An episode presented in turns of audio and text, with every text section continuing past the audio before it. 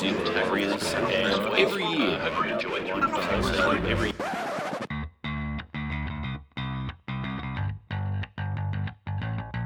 Now Fiddler. Puts on the step, goes right through, puts on the step again. Oh, goes Freddie. That was magnificent stuff. Well, they shall not weary them. Parcels gets away, Parcels gets away, Parcels still going. Mullins opens up again. Oh, look at him go. He beats O'Davis on the outside. Hello, and welcome to another exciting episode of The Voluntary Tackle, the only NRL podcast confident it has found a vaccine for COVID 19. We're not at full human trials yet. Uh, to be honest, all we've done so far is actually infect Andrew Bolt. Um, he's not doing well, which is, I guess, progress of a kind. I'm your host, Aimon Brown, and today on the show we'll be performing a deep dive into Project Apollo. That's the NRL's harebrained scheme to keep the greatest game of all going in the face of a countrywide lockdown. We'll also be discussing many of the weird and wonderful ideas that have been thrown on the table of the NRL Innovation Committee. But first, joining us via 1980s satellite technology are two people that have not been together on the show since their ill fated duet of Milli Vanilli. It's Xander Risotto and Media Watch Mario. Welcome to the show, lads. Thanks, Amy. Now, uh, from memory, when the last time you guys were here, um, I think your big mistake when you were doing that duet was the fact you used your real voices, because of course the real Milli Vanilli uh, mimed and faked their way through their career. Have you, have you sort of learnt a lot since then? You forgot the um to prompt who was going to speak, but yes, I have indeed re- remembered very well. My my singing ability being very limited, I've just decided to completely stop it. Probably why you chose Milli Vanilli, in fact. But um, Xander, um, why why did you choose Mario as your singing partner? It would seem like an odd choice on an NRL podcast, by the way. Uh, well, look, I, I just want to first of all say that I have learned absolutely nothing um, because I just thought that, you know, the performance that we put in was uh, probably worthy of an entry to Eurovision. now, look, um, we, we before we crack into the show, I want to have a bit of a chat with you guys about how you've both been handling the lockdown. We'll probably start with you, Mario. Have you got any tips for the listeners about how to keep sane in the face of this crisis? Uh, well, I think most people are using a very, very popular method of alcohol. Yes, I have. Were you one of those guys panic buying at Dan Murphy's? No, but I already have a pretty solid um, collection at any time. So the only thing I've bought in the time was two bottles of wine that I saw on clearance and a carton of beer. That's that's very um, uh, very logical thinking in the face of this crisis. Not many people are using that. What about you, Xander? Have you got any tips for how to keep yourself uh, mentally stimulated during this time of um, home lockdown? Uh, yeah, copious masturbation. What's the change, mate? Because before you used to do that, so you've just continued on your normal lifestyle. I think I think a lockdown is a time for personal bests on any number of fronts. So I was just going to say it is hard uh, not to become paranoid in this weird environment now, where suddenly people who weren't thinking about germs and bacteria are, are now thinking about it constantly when it comes to doorknobs or traffic lights or anything like that. Um, in fact, it's hard to actually keep even you know your normal house habits in line. The only way I've found it, my way around it is to normally uh, me and the missus have a nice romantic bath. We're still doing that, uh, but now we're doing it with Clean instead of hot water, um, which has been great for my mental well-being. Obviously, very bad for my private parts because uh, I badly burnt my penis last time. But I have to say, I've I've enjoyed a lot of this private time by and large. Could have been it could have been you know straight bleach. So you know, there's always a next step. exactly, mate. I uh, things get really interesting once you've peeled back the third layer of skin from the frenulum. That's when you get to the really sort of sexually explicit stuff. Um, but on that very topic of weird sexual fetishes, Xander, uh, did you manage to wean yourself off that dingo porn yet? no, absolutely not. In fact, I'm doubling down.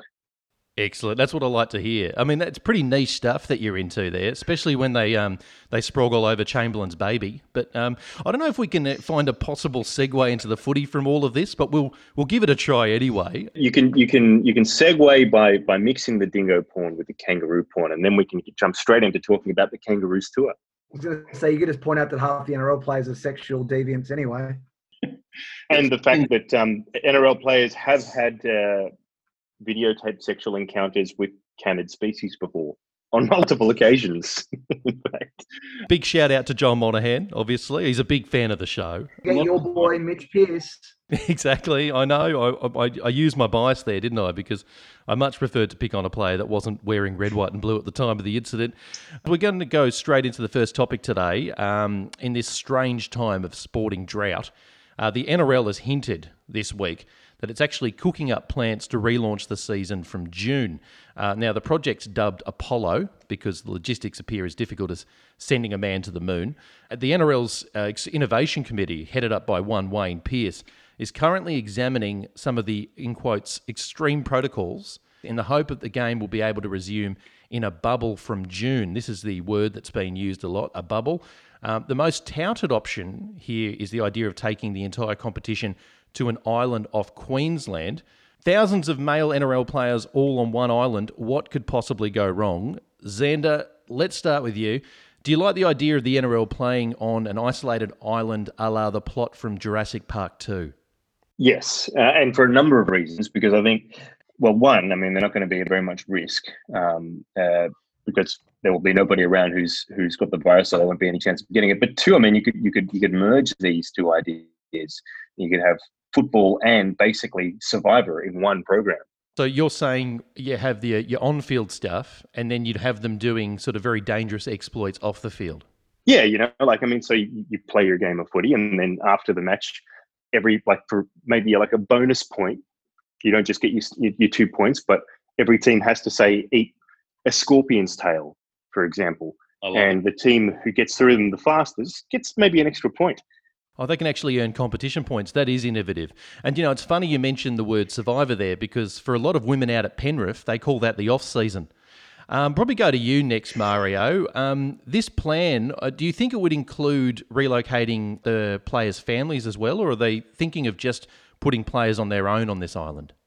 Oh, I think it would definitely have to include the families, but I've got a I've got a few thoughts on this to be honest. I mean, for for a start, uh, the po- overall positive of it is the NRL would be in complete control of everything that comes in and out. So we know that the Newcastle Knights traditionally have only been successful with copious amounts of drugs in their system. So without any drugs available, they would definitely not be winning. So we can rule out them. So I like that for a start.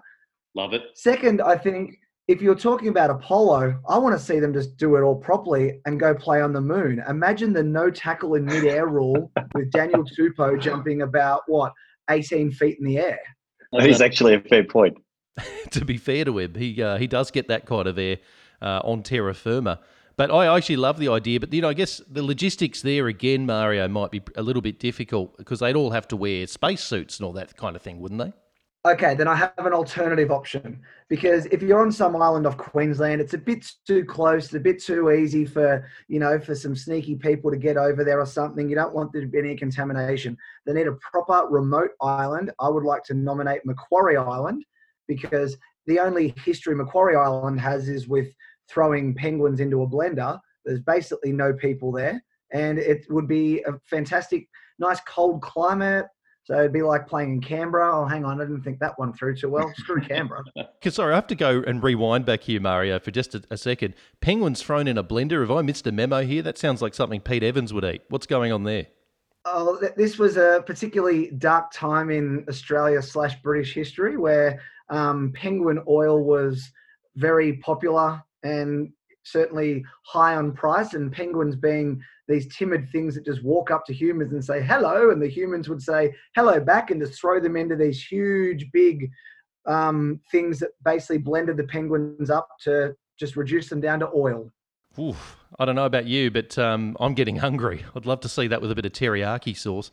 I was just going to say that got really dark real quick, but I guess everyone has a different reaction. I thought it was dark. You thought it was an appetizer. Um, uh, in fact, I'm actually quite fussy, so I was just lying my ass off. Really, I only eat probably two animals tops, um, and I have a very narrow view. In fact, you're quite well ventured in that area, Xander. You just basically you don't you'd eat anything that has parents. I've eaten some obscure foods before. I mean, I always take the view I'll try anything. Well, I mean, I'll try most things once. There are a few things I won't eat. I won't eat dog. Um, but uh, I probably wouldn't eat bats given the current climate. What about whale? I've eaten whale because I, I, I, was in Japan uh, for a, a time. Um, just because I was curious what the fuss was about, why it was such a big deal. Turns out not really that nice. Oh, Xander, when it comes to eating whale, is it sort of the same thing with the lobster? Did you have to choose it from a tank? Jesus Christ, the, the real estate in Japan is, is too expensive for that. I, I, I hate to say it. I'll, I'll have that one over there. Where is it? It's it's it's four k's off the point. Can I have that one, please? That'll be amazing. 6,000 kilometers south in the Southern Ocean.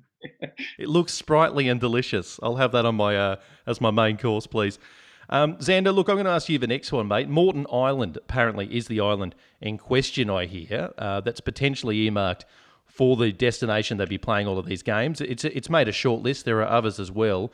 I, I did some research because obviously the voluntary tackle we very much uh, dot all of our I's and cross our T's and uh, masturbate on the cues uh, here at the show. And uh, I had a look at some of the images on Google Images. There's not a lot of infrastructure in this place. It's basically beach and a national park. Do we even know if there's a football field here? You're normally quite well versed when it comes to this kind of stuff. Do you think that this has any of the facilities to actually house rugby league, or will they have to build it all? Well, this is why it's got that strong survivor element to it, right? Um, you know, maybe maybe they have to build their own posts. Maybe maybe that is part of the scoring system. But actually it wasn't just the island. I believe that the plan, the Apollo plan, correct me if I'm wrong, was to actually split it into a few different quadrants to to kind of create a bit of resilience in case there's a breakout in any one spot. So you've got like four uh, potential conferences, and maybe you, you lock one group in at Olympic Park, for example, um, and uh, another group in, on this island, and another group uh, somewhere else. So I, I thought there was actually a bit more to it rather than just taking them all to one island.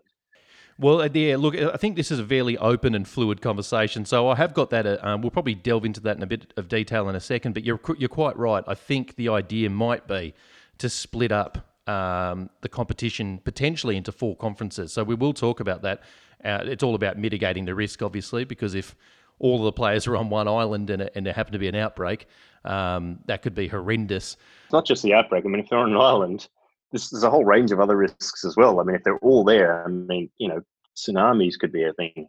Do you imagine? I mean, what are the odds that you could lose an entire competition? Mario, I like Xander touched on an interesting idea there, and I want to get your thoughts on it. He thinks there should be a bit of a DIY uh, element uh, to the infrastructure building on the island. Do you think that could be good pre-match entertainment? That watch players actually try to construct the field. You'd probably have, you know, Daly Cherry Evans doing manual labour for the first time in his life. He'd be trying to mow the in-goal area and probably getting it all wrong. I think it could be quite useful to give them some necessary life skills that you know most of them probably don't have. If the comp may indeed only last a week or two, and then NRL's dead, they'll all go out, need to go out and get a job. So you know, Daly Cherry Evans can start up his own plumbing firm, and you know, I'm, I'm sure Curtis Scott could be what he'd get into MMA, I suppose, because he likes punching people. Yeah, I think he's already practicing for that. Um, look, and, and, you know, the funny thing about the island, I don't know about you guys, but the first thing that occurs to me is uh, NRL players going to an island hasn't really worked out in the past. Um, we know from numerous trips to Bali uh, that player behaviour has ended up poorly. Should we be steering away from islands altogether, Xander? I don't think you know what Australia is at the moment, Aimon. You realise it's an island. Mario, how dare you throw geography in my face like that? I, I think I think tropical islands probably aren't the best move, uh, but um, at the same time, if there's nothing else there, I mean, would they have been better off moving the whole competition to an island with a football field? I guess is my point. I mean, I don't know if you guys have had a look. It's quite rugged terrain. It looks very idyllic, um, as you said, if you're Bear Grylls. But I think you're going to have to do a lot of groundwork uh, to get all of the fixtures there. But look, again, I, I, my my my hat goes off to Peter V'landys with these kind of ideas. Mario, I want to throw to you now. Let's talk worst case scenarios. Now, Xander alluded before to this uh, all horribly going awry if a player does indeed test positive to COVID 19. Now, obviously, if they're all on the same island, it could be, you know, the mother of all nightmares. Um, do you foresee this full conference system being the way that we should push the game forward? Because I think there probably is fraught with danger to have everyone in the one spot. A four conference system is just a stupid idea in general, though, because there's only 16 teams. You'd need to have four conferences. You've got to have at least what 32 teams to make it a viable thing. Okay, I love I love where your head's at. Should we just suddenly found another like 32 clubs? No, definitely not because I hate the idea of a of four conferences. I'm if if we're going to have conference system, I'm perfectly okay with two, just not the one that seems to be widely proposed of one Sydney team with all the out of Sydney teams. That's just the dumbest thing I think I've just about ever heard in my life. All right, Xander. So Mario's a big fan of the concept. What about you? Yeah, I'm on the record um, as not really liking the idea of a conference system for the same reason, because I don't think there's a, a clever way you can do it, and I don't think the competition is large enough. It's it's too ugly the way the split would occur. But here's the thing, right? We are unfortunately in strange times. So I, ordinarily, I would agree with you guys that uh, a conference system sucks. But we, we have to find a way, uh, if this competition is to resume by, say, June, we probably do need to find innovative and novel ways to get the competition started again. And it needs to probably check a number of boxes, safety being number one, right? So I think the idea of having players not all in the one location is a sound idea. And I, I can't think of another way it would work other than conferences, would it? I can. I, I don't see why you need conferences.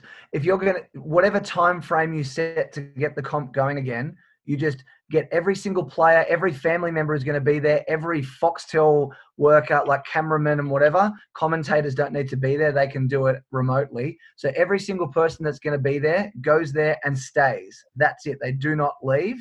And the only pe- person that ever comes and goes from that entire area is a truck driver delivering food. There should be absolutely no reason for anyone to go in. So you send them all there, lock them up in houses, quarantine them for the necessary two weeks to be sure that no one's got anything, and then you just go nuts. You close all the the roads in and out, apart from one for a truck driver. No one else is allowed in. You ma- you make it work. I, there's no there should be absolutely no risk in that circumstance of an infection and of a of someone catching it unless it comes in on the groceries somehow because it can sit on products i suppose that's about the only danger i could see mm, so just one contaminated eggplant could ruin everything Look, um, I, I look, I, I, I see what you're saying, Mario, and, and you're talking about putting players in extreme lockdown and, and preventing the risk of contamination. In fact, you're probably describing a perfect preseason protocol that the NRL should have had indefinitely in place. But Wayne Pearce is on the record this week. He said that um, regular testing for COVID 19 would be at the heart of any plan. Are there any other measures that you guys think the NRL would need to implement if they went ahead with this? Obviously, regular testing makes a lot of sense so long as they can actually get access to resources there and get the testing kits. Is there anything else that the NRL might be missing in terms of making sure we avoid disaster here? I'll start with you, Xander. I mean, the tricky thing is that they are going to have to have a contingency plan if something does go wrong. There's always that sort of black swan scenario that something goes wrong. So they're going to be on, on an island and somebody gets the disease regardless um, you know, like speaking seriously, they would need to uh, have uh, confidence that the medical facilities of the island um, could support it, or they could get them back to the mainland very quickly. And they probably also you know, should be investing in their own ventilators, frankly, uh, just in case, because you don't want to be clogging up the public system. It would be something that would just be a, a publicity nightmare for the competition if they hadn't got their own facilities to look after their own people. Well, to me, the only thing that would be a bigger disaster than you know the players catching it and the competition ending would be Melbourne Storm winning the grand final. So all they have to do is just put something in place to stop that happening. I'm good with whatever happens. I'd love that. In fact, they did that a few years ago. It's called the uh, salary cap. I'm glad they put that in place and stopped them from winning. Look, thankfully, I've actually heard the NRL will step in uh, if a breach happens and actually transport players back to the mainland via boat. And, and, a big shout out to the Ruby Princess for putting their hands up to assist. Um, would they? Do you guys think that they'd let Bryce Cartwright onto the island? Now he is riddled with disease. Surely that'd be part of the risk mitigation. There's no vaccine for it yet, anyway. It's only once once a vaccine comes out and that everyone is allowed to go free that that's when we need to lock up the Frank Wintersteins and Bryce Cartwright to the world because they'll be the only people left still trying to spread it, just doing their best to just weed out the moronic. I love it. And, you know, when you said there's no vaccine, I thought you were going to say there's no vaccine for Bryce Cartwright. And I would have picked you up on that. I would have said, yes, if his mum got an abortion. What about you, Xander? Is there anything there in terms of um, preventing Bryce Cartwright from entering the island? Would that be a sound idea? I mean, do you really need to have him uh, prevent him from getting into the island. I think putting him onto a football field is basically all you need to do to nullify him. He's very nullified, especially on goal line D. I've noticed. Now, uh, look, we talked a lot about on the field here, fellas, but what about off the field? I'd imagine this island would need to have some kind of infrastructure set up to provide the players with entertainment. Do you think would would the NRL also have to set up those kind of facilities to stop players from getting bored? I'll probably start with you, Mario. I mean, Penrith would certainly need, you know, some sort of a groupie system or a brothel in place. So the question is, though, if there's no Buzz Rothfield, you know, on a seventh floor balcony taking telescopic photos of them, has it even really happened? It's a bit like the tree falling in the woods proverb, isn't it? Um, you know, if the Panthers got together with an unwilling female participant, was it really rape? I guess we wouldn't know. Only Confucius would know. What about you, Xander? Have you got any thoughts on that? No, I think you should just leave them to it. Like I said, I think just just let them pass their time on the island. I mean, if it means that they have to masturbate into a coconut, um, I think it's probably a good learning experience for them. Or it'd be like prison and they just all end up fucking each other. Precisely. I mean, who says no to David Klemmer? You know, if you said no, you'd stand no chance. He's a mountain of a man. You'd certainly need a, a Maccas for Joey Leilua for a start, wouldn't you? Like there, there are players that would need certain things on the island to exist. I can't imagine the likes of Joey Leilua surviving on an island off a strict diet. I, in fact, I think you're quite right, Mario. Someone like Joey, I think, would be forced to go towards cannibalism. Or he'd be the next immortal because he'd actually have the, a good diet for the first time in his life. He'd, he'd think, oh, if I can't go to Macca's, I may as well train. And before you know it, he'd actually reach his potential, and the Tigers might manage to even achieve ninth this year. I tell you what, um, any Tigers fans listening, oh, I was disgusted with Joey Leilua in that last game against Newcastle. I don't know, what did you guys think of that? I've never seen a defensive performance that bad in my life. I've watched a lot of football in my life to the point where he actually wasn't trying. You know how people say kind of proverbially that oh that that guy put his hands up and he wasn't trying. Joey Leilua actually did that in that game. Xander, did you did you notice that? Yeah, it was a tad um, Quade Cooper in rugby. You know, reminded me a little of that where he just kind of stopped short of players and kind of had that look like, yeah, I'm not going to do that. Yeah, it was really bizarre. I mean, his brothers played really well. Luciano, I thought, has been very strong the first two games, but Joey just hasn't given a shit. Maybe he realizes that the the uh, the virus was about to besiege the comp, and he just was thinking ahead of everyone. I'm not sure. I, I thought he was trying to get himself a contract at Brisbane to play fullback since Darius won't be there. What do you guys think of Darius so far playing at centre? He's been invisible, so kind of perfect, really. The ball, the, their opposition hasn't been good enough to to test him, basically. I think he's been the quietest of all the outside backs, but I've actually think because all the the backs are actually playing quite well um, you haven't noticed how bad he is. what, what do you reckon, Xander, on that front? So, I mean, I agree that their opposition hasn't been fantastic, but um, he's been less shit than I've seen him in a number of years. Um, like he hasn't been a standout, but he hasn't he hasn't been. I mean, like in the last couple of years, he's he's been like Leilua. Frankly, it wasn't that game last week where he just looks like he didn't want to be there. I actually thought that was the first last couple of weeks, the first times, uh, first um, matches in a long time where I actually saw him trying and making cover tackles. he just kind of looked like he was a passenger all of the last few years. Very much playing for his entire future at this stage because um, I think his whole ambition was to see out the season. And thanks to a global pandemic, he just might do that. Look, we also went to social media and asked our listeners the same question Should the NRL attempt to play on in isolation from June? And 65% said yes. Um, so it looks as though people are starved for sport and they want it to continue. Did you guys predict that that was the sort of zeitgeist of rugby league that most people would say, yeah, stuff the virus, let's play on? Uh, I think any fan is going to want to say yes because if it is theoretically possible, we all want to watch real games rather than just, you know, watching Braith Anasta talk about an old game that no one wants to hear his voice at any point.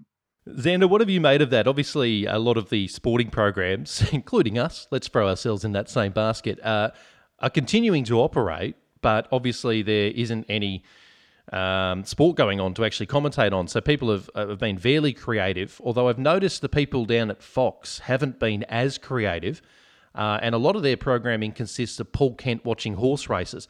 How have you found their coverage so far? I've turned it off, so probably gives you a fair indication. I mean, like they've just gone to their old playbook, which is um, generally speaking, bagging the sport um, and trying to drive its price down for the next TV rights negotiation. But uh, I wasn't terribly surprised that 65% um, wanted it back on. In fact, I, was, I probably expected it to be a little bit higher if you take um, the view that this was going to be something designed purely to um, have the game run at a, at a close to zero risk environment. Which just shows how starved people are for sport. I mean, everyone I know who's is depressed about the fact that there's no there's not even any footy to watch on the weekend while we're all trapped at home. Especially Australia, obviously, we're a fairly sport obsessed nation. But even obviously globally, this is a, a global thing that everyone's been starved of sport. Horse racing in Australia being the only thing that for some reason has continued despite jockeys having to be in close quarters of each other. Uh, but look, we have got a few comments which might illuminate uh, below this poll. Uh, Jimbo at Cruz at Jamie underscore 83 said, yes, yes, yes, get it on ASAP. Uh, he put three yeses, guys, so he's serious about that.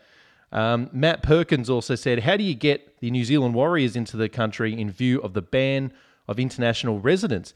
Is V'landys going to smuggle them in on a fishing boat?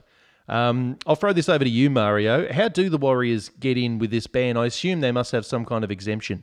I mean, I would just assume there was an exemption, but the, those Kiwis are, you know, while Jacinda's been getting everyone locked down nice and early before she probably even needed to, I suspect she's actually been building a secret tunnel from New Zealand to Australia because it's just five minutes away, right? And they're all going to come through there and just appear and say, surprise, surprise, brah, Terrible Kiwi accent. Wow. As if we need an extra way to leak New Zealand people into the country, Mario. It's hard enough keeping them out as it is.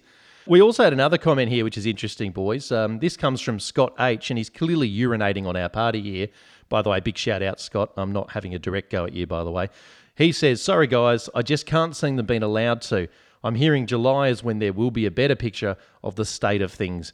Xander, has Scott H been unbearably too logical there? Um, you know, I, I, it's it's hard to know. Like without without complete information, uh, it, it's just really difficult to make that sort of judgment. I think um, the the way that cases have sort of dropped in Australia, like after the lockout protocols, suggests to me that maybe it is realistic. Like, I mean, I know it's going to there's going to be a ramp up. There's a significant lag time. We went from what 50 odd cases to 5,000, but the numbers are, are stabilizing pretty quickly. So I, I think that there probably is a case where um, a little different to some other jurisdictions. Um, our um, testing regime is more robust. Um, our healthcare system is probably a little stronger than some of the worst hit countries. Uh, so there is a chance that we could say follow the Swedish model and and um, lower the restrictions somewhat. That's really odd in Sweden, isn't it? They've hardly put any lockdown restrictions in place. But look, guys, I will finish with the most profound comment underneath our poll, and it comes from Michael Scripia, who just said rugby league. More after this.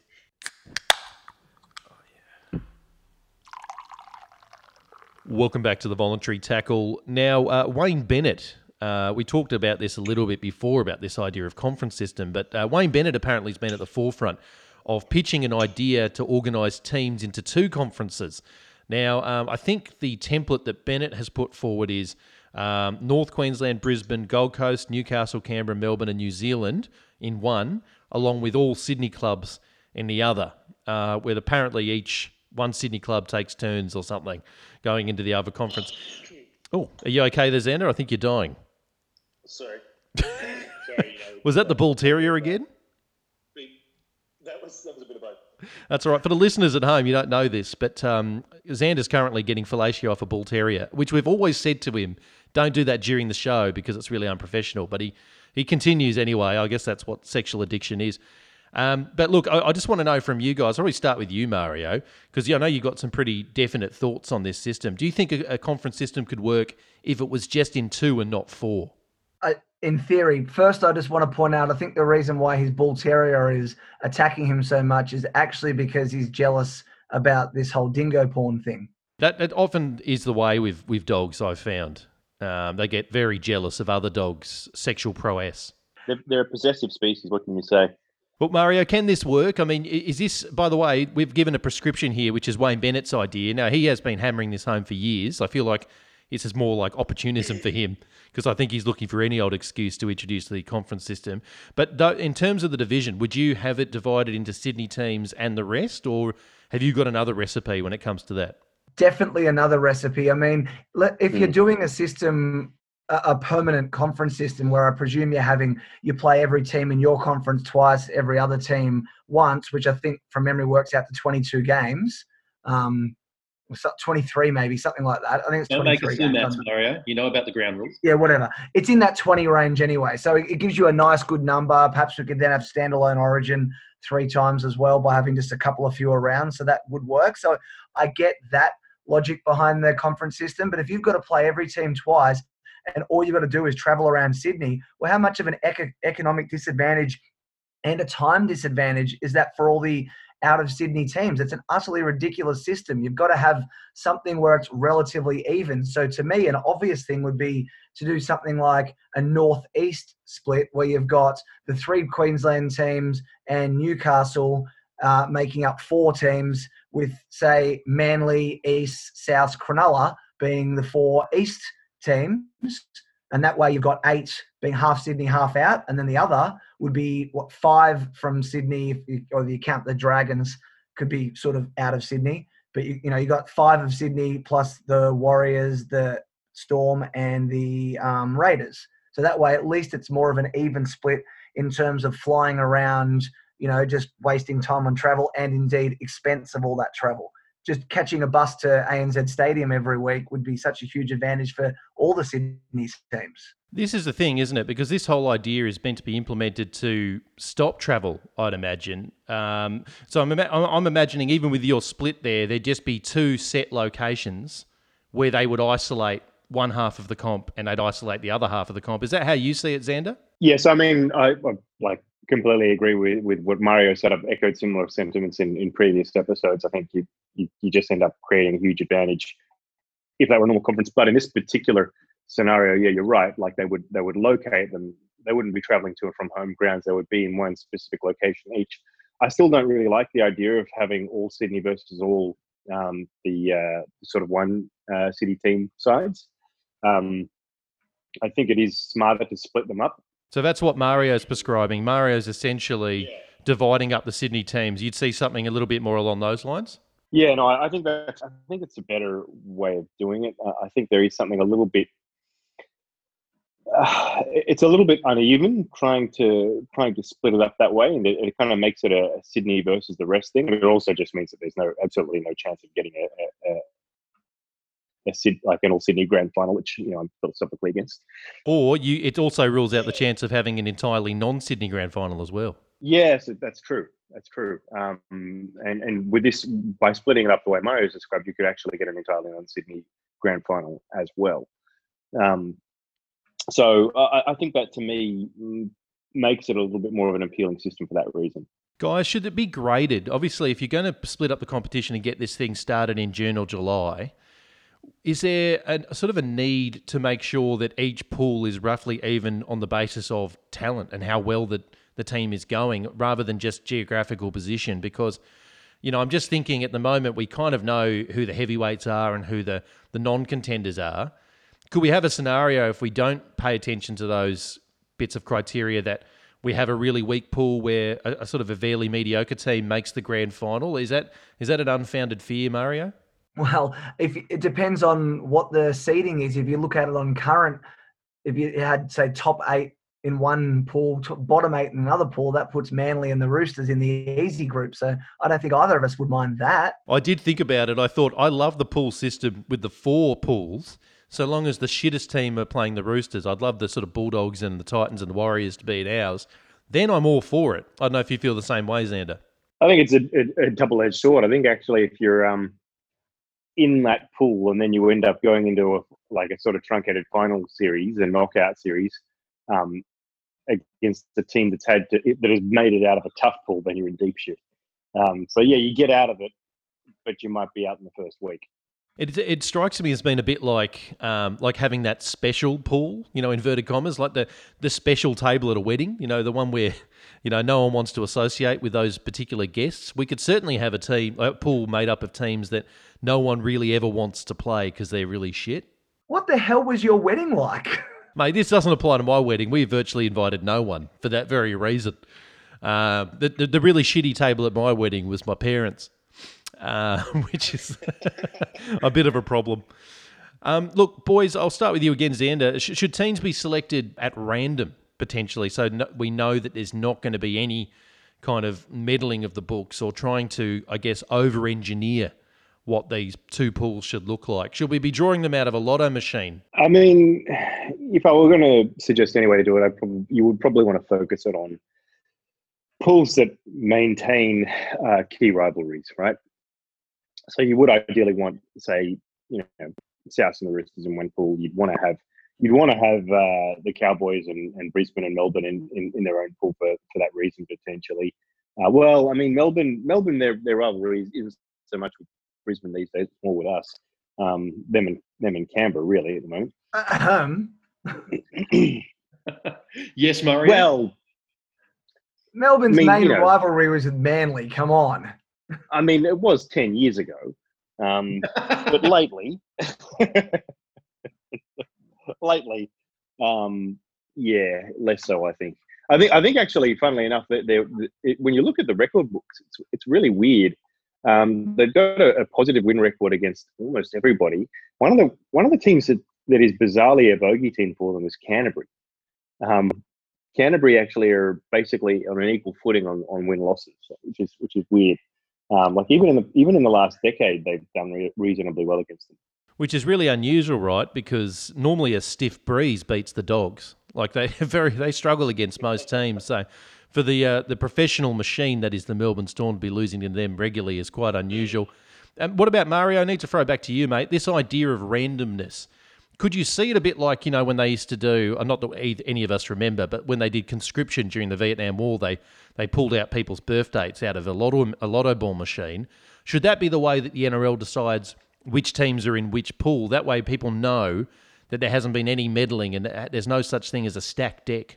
Come on, this is NRL. Everybody has a conspiracy theory on everything, so people would still believe it was rigged no matter what. Oh, my team's up against that team. It's not fair. Do you know what I'd love to see, boys? I'd love to see a, a lotto machine. Obviously, you can't just have 16 balls because that's like a pretty shitty lotto machine. So you just chuck in a whole bunch of other provincial teams. So you just roll it and you have no idea what's going to come out. It could be like the Brisbane Broncos versus Yorkey's Knob. I want to see them bring back Pluck a Duck for that for the draw. Oh, I hope so too, mate, because um, he's a rabid alcoholic these days because he's got nothing to do. So I certainly hope they employ Pluck a Duck more after this. Welcome back to the voluntary tackle. Now, one Andrew Voss, famed for having a, fairly annoying voice and dressing up in uh, ridiculous gear in the late 90s on the footy show, but he also has come up with a few ideas in the midst of this COVID 19 crisis. And one of them that he's calling for this week has been the implementation of 20 minute quarters uh, when and if the NRL does resume later in the year. Now, the reason for this would be uh, to create a means to have more sponsorship opportunities in the game because obviously there's a major revenue shortfall for the NRL. Um, do we like it? I'm going to start with you, Mario. Do we like this as a concept? I hate it as a concept, although I'm not even sure why. But uh, with all, ever, all this um, mostly bullshit hype around the idea of, oh, we've got to have fewer interchanges, get the little bloke back into the game, as if the little bloke ever just magically disappeared. But isn't having more breaks and longer breaks just gonna give make them all more rested and just make the Taumalolos of the world even more destructive and the you know, the Billy Slaters of the world less effective. Xander, this is uh exactly my point. I think Mario summed it up perfectly. I, I hate this idea for that very reason. I think the NRL has struggled with ways to actually create more attrition in the game, um, trying to get less stoppages. Uh, this obviously flies in the face of that, right? We're creating more breaks for players to catch their breath and the little guys in the game to become a little bit more uh, redundant. What are your thoughts on that? Well, I mean, if I can just uh, pick up on what Mario said before, I, I do agree. I would say though that um, the Billy Slaters of the world are less affected anyway at the moment because they're trying to be. Uh, well, I mean, they're in the commentary box, so they can't really do much on the field. We never ever respect Billy Slater. Let's put that out there for the record. just, uh, just as a point of order. Um, yeah, I, similarly, I, I can't stand it. I'm on the record. I responded to it. I thought uh, it's a bit of a silly way to try and generate more income by just adding another ad break. I thought, well, you know, I mean, it's also to me kind of feels like the bend into the wedge, um, where it's a, you, you very quickly kind of get into, I think, um, you know, like almost mission creep with the advertising stuff. I mean, like I, I kind of wonder where it ends if you, if you, you know, jam in more ads by making it uh, the game quarters. I mean, do you, do you force all the players to to wear sort of luminescent green so you can project ads directly onto them. Um, I don't know. I love that idea. Actually, I think that's a way better idea than Vossi's. To be completely honest, look, could it could this work? If we had the quarters were only very short, if they were literally five minutes, because we know that half time at the moment is roughly 20 minutes. Used to be 10 back in the day, but they're obviously jamming in a lot more ads these days. Could this be a viable idea, Mario, if we just made them very short stoppages as quarters? Look, what they really need, if you're going to have a half time, don't you've got to have something at half time that's competitive. So you don't need to have quarters. You just need to have a running, you know, a mascot running race every every half time or something on the lines or and something that they allow us to bet on, put the odds up, you know, sports better whomever else, and that way all the all the the you know the betting revenue flows through, and those advertisers are then happy. Running for the Manly Manly Seagulls today is Igor, and he's sponsored by blah blah blah, and you keep you know you talk on all that, you've made the money back. Problem solved. I think you're an ideas man, Mario, and I do love the idea that uh, we need to squeeze in more sports betting because at the moment, obviously, Australia has a major problem when it comes to gambling, but at the moment, the poor buggers, they can't really indulge in their habit because there aren't any sports really to bet on. In fact, I don't know if you guys know this, but the uh, Sportsbet are currently running options to bet on weather, quite literally, not not the phrase, but you can actually bet on whether or not there's going to be a southwesterly bluster in Ballarat. It shows you that just the level of gambling issues that this country has. Xander, what do you think of Mario's idea of actually filling these five minute gaps with things we can bet on, like mascot races? I mean, you know, my thoughts. My, I'm, not, I'm not terribly in favour of things will in, increase gambling opportunities. I'm not the biggest fan of it. Do you know what? I actually won a 20 that you'd actually say that. I couldn't believe it. I got odds of four to one that you'd say that. I prefer it over the um, I prefer it over the idea of splitting the game into quarters. Um, yeah, if you if you're looking for extra ways to generate revenue, then sure. Um, yeah, maybe maybe put put a um, put a mascot race at each halftime. Uh, do a few things like that. Geez, it'd be fun actually. You know, the mascot races thing would be a fun thing at least. Actually, I've got it. I've got it. Instead of we don't need. I mean, mascots can still be in there, but we can because um, Australian Rugby Union will be dead and there'll be all these crappy rugby players who are you know completely lacking in the ability to tackle, but still can run. So we'll just use washed up rugby players for halftime entertainment. As in perhaps throwing them to the lions. Like the Roman Colosseum. I love it. I know that we're, we're all talking about this being the major issue with this is stoppages, right? So, being a solutions based podcast occasionally, I was wondering if maybe we could actually, I guess, compensate for those extra gaps by eliminating stoppages in other areas. So, for example, we're all talking about the budget changing for the NRL. Maybe we should be looking at scrapping the video ref. Maybe we should be looking at you know, getting those kind of uh, stoppages out of the game where pe- people stop for injuries, for example. Is there a way we could maybe get the quarters in, but and and therefore get the sponsorship dollars, but look at other areas we could speed the game up, Mario? Well, I, I have a I have a suggestion that could be serious, but it's probably stupid, and people listeners might then tell me that I'm stupid, but we could just double down on the streaming content with NRL's own um, streaming service and actually just produce its own content and bypass Foxtel and whomever else as well. Because if there's that much money to be made in advertising the product, then just advertise directly on their own sites and cut out the middleman. I just don't know if they'd have the money to hmm. get that sort of infrastructure set up in the full way that would be necessary now. They they have actually explored that. Um, yeah, it, it is one of those things that the infra- it, the infrastructure required to um, uh, manage a, a, full broadcast uh, of a major sport is kind of a volume business. You do you do kind of I mean it works for Fox because they they broadcast so much stuff. Um, and but partially that's due to the fact that you, you have to have so much of it around the country. You need to have you need to have assets in a lot of places for something like this, actually, I wonder if the cost could be brought down because you're really managing a limited number of locations. Um, and uh, you know, Fox have just fired a fuck ton of people, so you probably get a few reporters cheap. Um, not to be cynical about it. So maybe maybe this is a moment to explore that. Maybe there's a bit of stuff going on the cheap. I know when they looked at that that idea earlier, that yeah, was seemed to be out of out of scope. But um, a crisis like this might actually give them give them a chance to give it a shot. I love the idea of even yeah bringing in streaming services from overseas, from markets that are not even very familiar with rugby league. I know that they've there've been conversations going on with ESPN and a, and a whole host of other streaming services. They're super keen. Um, they they had actually they spoke to Dave Smith back in the day, so they've, they've had a, a history of it. Um, so you, they're looking for content. If the game can get up and running, um, they might be able to to lend some of their digital heft to it. Mario, have you got any other ideas for us as to how we can attract more sponsorship dollars? I very much do. We're, if we're looking Yeah. at getting ESPN on board and we're wanting to expand to America, presumably, we, we've obviously um, pretty much used up alcohol to a large degree. We've used, got rid of cigarettes.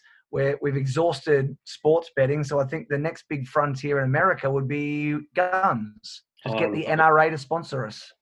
This sounds like a very um, Aimon idea, actually. I mean, you he's he's mentioned getting semi trailers involved on the field. I thought it sounded like a Chip Jones idea. Big shout out to Chip Jones. Big shout out to Chip Jones. yeah, you're right. Actually, it's a bit more Chip I think Jones. Chip Jones is a doomsday prepper, so he'd be safe right now. Um, look, I don't know about this, guys. I'm going to lay it on you. It's a bit of an out of out of the box idea, but I was thinking if we can't do the in between quarter advertisements, maybe we could actually instruct players to do sort of quick actions to camera. Um, that might be promoting certain brands. So, for example, Daly Cherry Evans could be feeding a scrum before he just looks up at the camera and goes, mmm, finger licking good. Things like that. I know that sounds a bit innovative and a bit weird. Um, I'm sure he says that on the weekend, regardless of KFC. But what I'm saying is, you know, you could have players doing that as part of their contract. You know, you can earn 5% commission if, for example, I don't know, Corey Norman scores a try and he starts promoting Durex condoms as a post try celebration. It's what he should have worn in Bali last month. Surely, at least it would be Canadian club. Come on. I was thinking there, there is another. I mean, I don't know if you'd call it a sponsorship opportunity, but I, I do kind of feel like, and I've, I've seen this around a little bit. Um, but uh, some some uh, uh, social media pages are, are basically putting like Rugby League Live three in PlayStation and simulating like what the round would have looked like. You know, it'd be interesting. Every team nominate has to nominate like their their, their champion um, uh, Rugby League Live player or something like that, and they need to uh, they need to uh, uh, compete for like a separate digital esports competition ladder each week. You're an idea. Dare I nominate Dylan Walker? Yeah, just whatever you do, don't pause his game of fucking Half Life or whatever he was playing. Because he, he doesn't react well to that, apparently. Allegedly. I don't know. Not that I've heard that. They've never heard that. I never even said that. Um, look, I am going to go to Twitter very quickly, guys, because um, we did put it out to our listeners if NRL games should move to four 20 minute quarters to accommodate more sponsorship opportunities. 75% of our punters said no, they shouldn't. So they're all for halves. At least uh, uh, three quarters of the people saying we should stick to two halves of footy. And only one person commenting on this, and that was Mark at MAPW78, who said, I would only agree to four 30 minute quarters. You're a madman, Mark. More after this.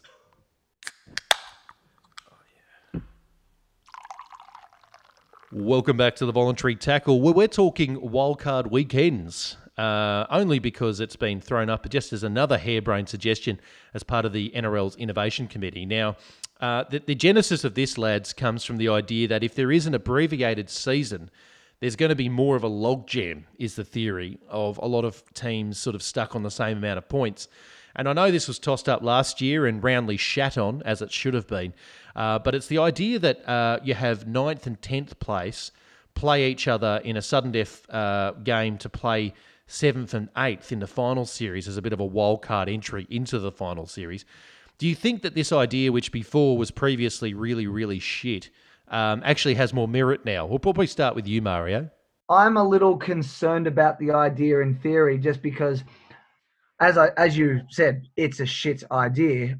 But in a say 15, te- 15 game comp, there probably is logic to it. You probably don't want for and against in such a short season to be the deciding factor. But I suppose it still could be between 10th and 11th. So what is the point of it? So, nah, bugger it. I'm against it. Get rid of it. But you, you, you raise a really valid point there, right? People are a little bit concerned that in this shortened competition, that for and against might be an, an overly determined criteria to decide an entire team's season. Xander, do you see that as a potential issue to have all of these teams on the same amount of points if it is a competition which only goes, for example, half as long? Um, it seems maybe a bit unfair to award on, on differential. What what are your thoughts on this? Is a wild card idea a remedy to that situation? In a normal season, it's a shit idea, right? But in, in a scenario like this, where it's a short and potentially going to be split up into conferences, then probably makes a bit more sense because the, the, conference system is going to be lumpy and unfair anyway. I mean, it's, it's it was one of the big criticisms of Super Rugby, frankly, that you know the conference system there like greatly advantage uh, advantaged conferences with with weak teams like Australia, for example. Philosophically, I'm against it, but it, under special circumstances, I think it's uh, I think it's a reasonable solution.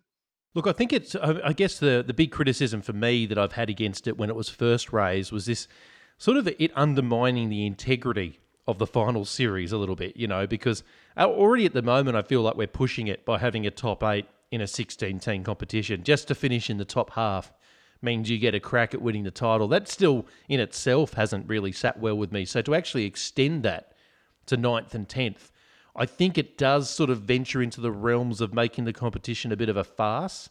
Do you think, Mario, that it actually does sort of, I don't know, tear at the fabric of the competitive nature of NRL a little bit? Well, to use the um, to use a well trodden uh, rugby league term, it just scream. It sounds a bit Mickey Mouse, and as, as you say, tenth place. Uh, you think of uh, was it twenty seventeen that the Warriors finished one finished eighth, but were one off the off first place. I think it was 20, 2018. Um, and and sure, that was one of those rare scenarios where the whole top eight were all pretty close. But I'm pretty sure from memory, tenth was something like six points, eight points back. You know, they straight up didn't deserve to be in the same conversation, and there's just no reason for it. And this is just and do we need an extra game in a situation where we're already on a time crunch in terms of getting all the games in? You know what? That's a great point, and that's the thing that I actually thought about straight away. I thought it was really counterintuitive to we're, we're really stuck for time, and the idea of playing additional games didn't sit very well with me either.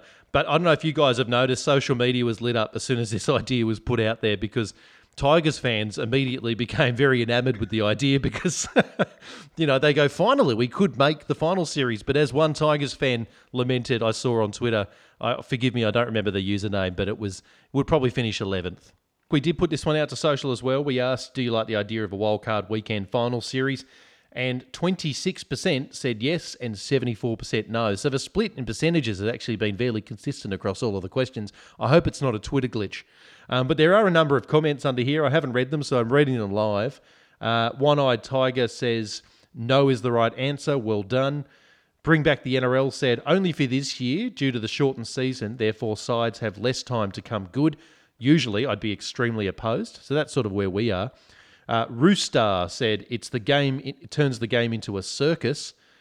Uh, John, hashtag Green Machine, said, I believe a knockout comp with all teams, no matter what level, play over four weeks to decide the premiership. So he's just proposing a completely different idea by the look of that. He said, I want a knockout comp with all teams, no matter what level, to play over four weeks. So he wants to completely change the comp. Sorry, Xander? It's what they do in the. He's basically proposing the Challenge Cup model in the UK. Okay, yeah, I think you're right. That's what he might be getting at, actually. But we don't have three divisions. We have, you know, we have the NRL.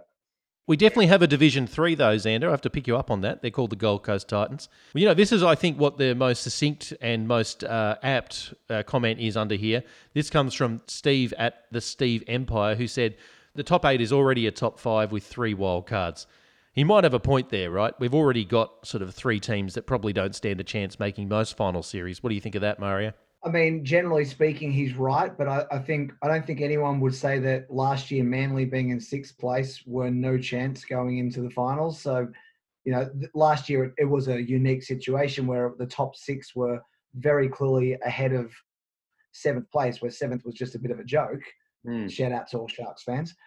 Um, but generally speaking, a top five is a it just does feel like a better a better system, a better number for a 16 team comp, top five, top six something like that.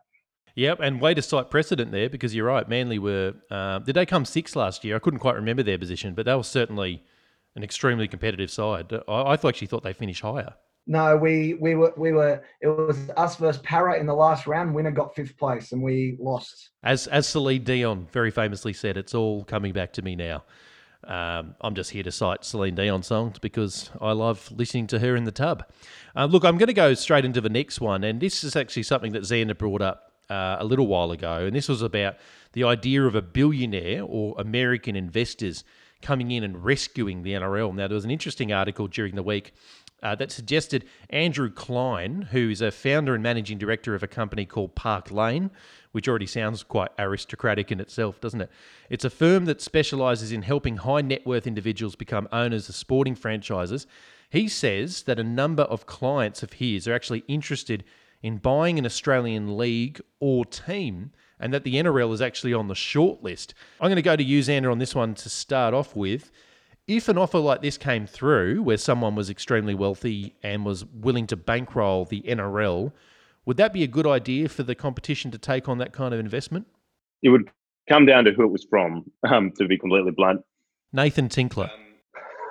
I don't think you could afford a pair of shoes at this point. I think there's a number of risks. I mean, you, you, you really do centralize a lot of your um, you know, like I mean, the game at, at the moment obviously survives on its broadcast revenue and and, um, and what the clubs are able to generate.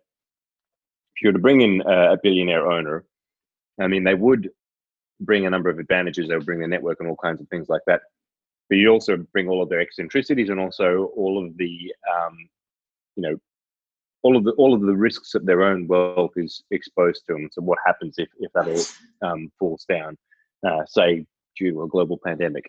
Um, so I think I think um, I think there could be benefits just because the uh, the billionaire owners in the US when they do buy teams and leagues and things like that, they tend to they tend to take fairly innovative approaches to um, rehabilitating sides and and uh, making something of them because they, they sink a lot of money into them, thinking that they'll actually turn them like make them um, more profit uh, generating in the long term, but also because they love sport. So I think there's a benefit there. But um, the I have, apart from the uh, the risks around their finances and, and things going awry, is their lack of appreciation for the, the environment here. So the US do pick up teams and put them into new markets without really much concern for the fan bases. Um, we've seen that happen here with mergers. It, it doesn't go down as well here as it, as it goes in the US, where I think they're kind of culturally a little bit more accepting of that. So I can see them doing that, not really appreciating the environment. So there's pros and cons to it. I, I like what you're saying there, Xander. That, that's certainly, I, I had some very uh, big reservations about this idea myself. I think it kind of, you always got to be aware of um, taking cash like this in times of crisis when you really need it. You don't tend to have the most clear judgment uh, process when you desperately need cash. And as you said, the US kind of have this tradition, don't they, of um, you know sometimes implementing quite radical plans. Could you have a case where the Dragons are relocated to Albuquerque. You just don't know. Um, Mario, do you feel the same thing that there's a bit of a danger in, I guess, ceding over our control of the NRL to a foreign agent? I'm all for it because we need a way for our clubs to stop running the game because the clubs suck and all they care about is each individual club. If someone is looking at the game as a whole and they actually have the power to do it, and if that means moving you know, a team to wherever, then so be it. If that team is not profitable, move it. And that includes my own team. Wow. So you're willing to put your, your, your skin in the game there and say you'd be okay with Manly being relocated so long as there's a structural change in the NRL. Xander, what do you think of that? Mario's actually been quite forthright there saying that, uh, and obviously this has been an ongoing issue in the NRL about clubs having too much control and there should be um, and, and, and more structure in place for the NRL to actually t- make these bigger decisions. Could this precipitate that to have a, a, foreign agent come in and essentially purchase the game, therefore taking a lot of that control out of the club's hands? Do you think there could be a silver lining there? I think the silver lining would be not if they bought the game, but in uh, struggling clubs. So I do like the idea. I agree with um, I agree with Mario in um, that. Say if a uh, an American billionaire were to come in buy the Sharks and decided they wanted to make them a reputable band uh, brand. Um, so you know, like they got rid of the peptides as a start. Um, maybe the management um, but you know, they thought, well, maybe the Shire isn't the best, most reputable place. It's where the prime minister, prime minister's uh, electorate is, after all. Um, so they they decided to, um, I don't know, uh, send them to Perth as an expansion ploy. I just Um, feel like um, an American coming in with the Sharks. You know, sa- I I don't imagine Americans saying, "Oh, the Sharks are too racist, so we we can't we can't have that." Because let's be real. It depends where, where the billionaire is from. If they're a tech billionaire, they probably would, um, you know, uh, that maybe they would see it as a fixer-upper, and they would want to give it, you know, a bit of a. If it was a tech billionaire, Zed, they they demand inclusion. They demand quotas for people of colour in the Sharks team, which is and Sharks fans, which would be difficult down there because it is very very white. This is true, which is why maybe you want to send them uh, somewhere more exotic. Um, I mean, I would say Perth, but that's pretty white too. Um, a lot of South Africans, in fact, and maybe it's even less tolerant. Somewhere else, Guys, do you Tas- have, Tasmania. Guys, do you have a, a billionaire of choice that you think would be the ideal candidate to purchase the NRL? Is there someone along the lines of a of a, a Warren Buffett, for example, or would you like to see a Mark Zuckerberg? Um, who would you like to see, Mario, if you could choose in this thought experiment, the person who became the owner of the NRL? In your wildest dreams, bizarre dream, but anyway, who would you like to see purchase the NRL? well, given my earlier talk about us playing on the moon, I think it's pretty obviously Elon Musk. I fucking love Elon Musk. Is that is that weird? I, I take issue with that. It's it's it, it is not obviously Elon Musk. It could equally be Jeff Bezos. He's got his own rocket company as well, just for the record. Oh, and guys, I'm going to throw it in there. So Richard Branson, he's got Virgin Galactic. So basically, we want it to be a space entrepreneur. That's unusually niche for all three of us. Well, I mean, I, I would say, I mean, in all seriousness, I would love to see a guy like Mark Cuban, um, who obviously has a, a track record uh, owning uh, professional sports teams. That I agree with you. I like Mark Cuban as well, but I think if you chose him to be the person to purchase uh, a club or the NRL, that they- I think clubs should be made to pitch on the Shark Tank. They'd have to put forward their business case for why they should be the club to be purchased by Mark Cuban. So, for example, I don't know, Mario, you're a Manly fan. What what would the Manly Seagulls say to Mark Cuban to get him to buy them? I can't imagine Manly Seagulls, the whole insular peninsula and the way we've always been run, we straight up just wouldn't want it. I mean, let's face it, the, the people we're courting right now to, to take over are, are a rubbish company, URM. So, uh, so make of that what you will, but I can't imagine us going, you know, wanting an outsider to be involved. We only want, you know, manly people. Yeah, that's it. That is actually a good point. Manly do have a, a history of wanting to sort of keep it in house. Uh, we're going to finish this segment with you though, Xander. Say another again, another thought experiment. You're trying to sell the Gold Coast Titans to Mark Cuban on the Shark Tank. What are your big selling points? I think I think if you're pitching to a guy like that, you would um, you'd probably focus on everything but the football. Very there's there's no there's no football side that's yet managed to get a real foothold in there. You would focus entirely on its potential and not on its track record. I love it. And you just say to him, look, we got rid of our major liability. Jarryd Hayne was exiled a couple of years ago. More after this. Welcome back to the voluntary tackle. Well, it's time to revive a segment we haven't had on the show for quite some time. It's called Ban 'em, Praise 'em, or Fine 'em.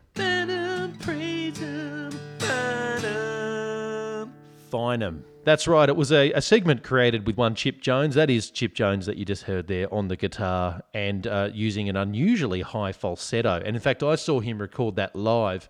And to get that high, that sort of Barry Gibb type high, he did have to squeeze his nuts pretty hard. So it's a shame you guys don't get to see that because it is a non visual medium. But nonetheless, we've got basically five scenarios here that I'm going to present to Xander and Mario. And I want to know if these people should be banned, praised, or fined. The first one uh, is regarding Willie Mason. Now, Willie Mason, in this scenario, is caught deliberately coughing on tampons in a supermarket before surreptitiously replacing them in the packet and continuing on his way. I want to know, I'll start with you, Mario. Should he be banned for that, praised, or fined?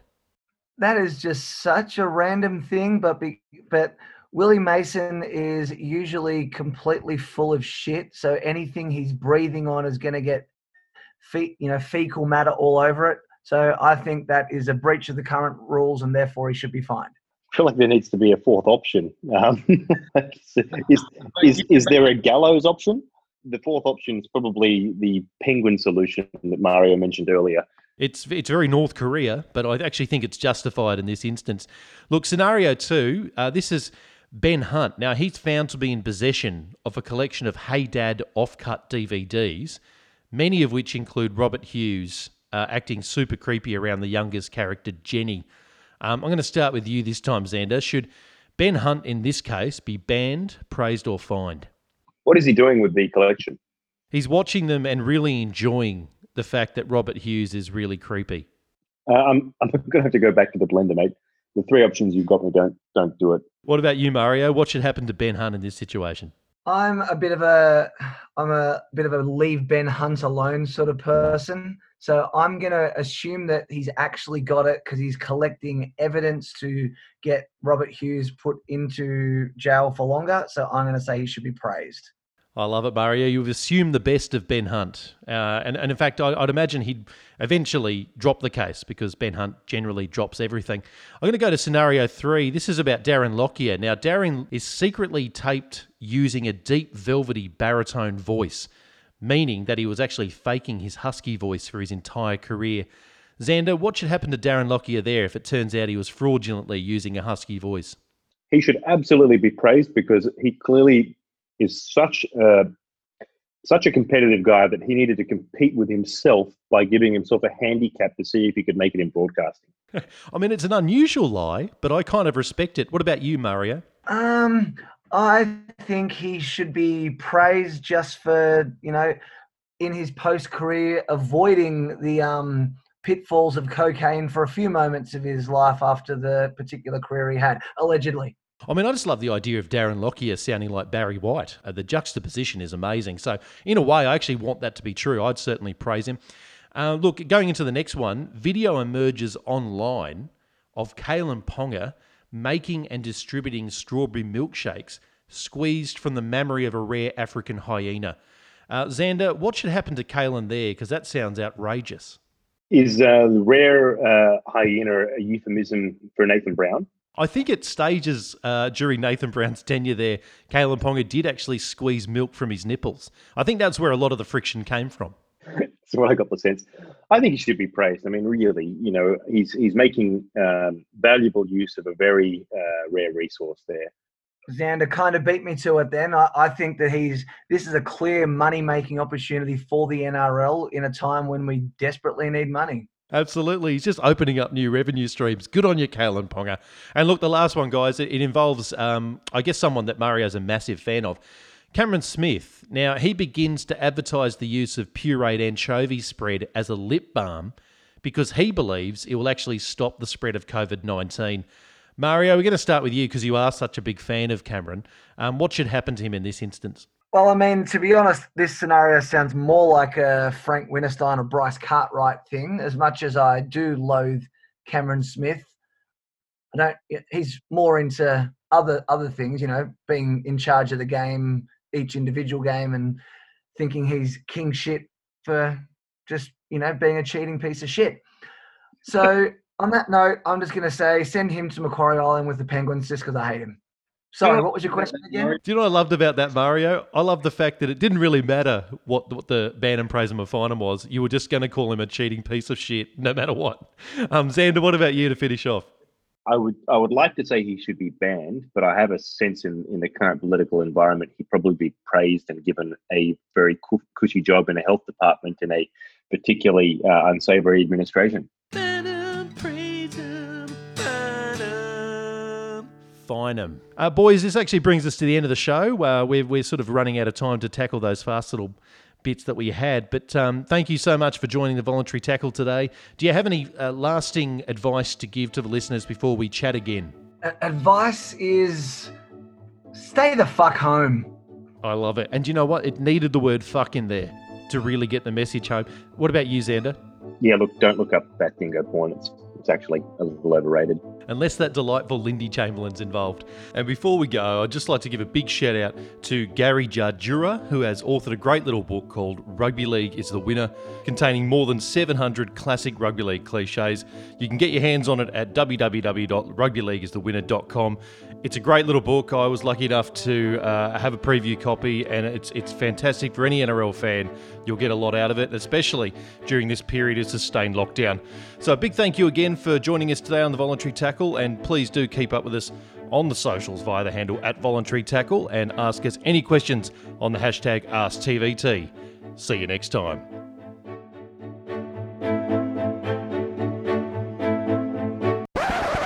Enjoy. Yeah, good mate. I've, I've just got my dog attacking me. Oh wow! Yeah, uh, we're not going to hear an audio mauling, are we? Um, she maybe. Sounds vicious. Uh, can I Uh, tell she's you? an English bull terrier.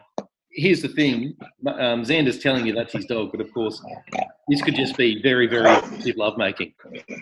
Um, by the way, has the dog stopped licking your balls, Xander? Are we ready to go? No, I'm just tiring her out here.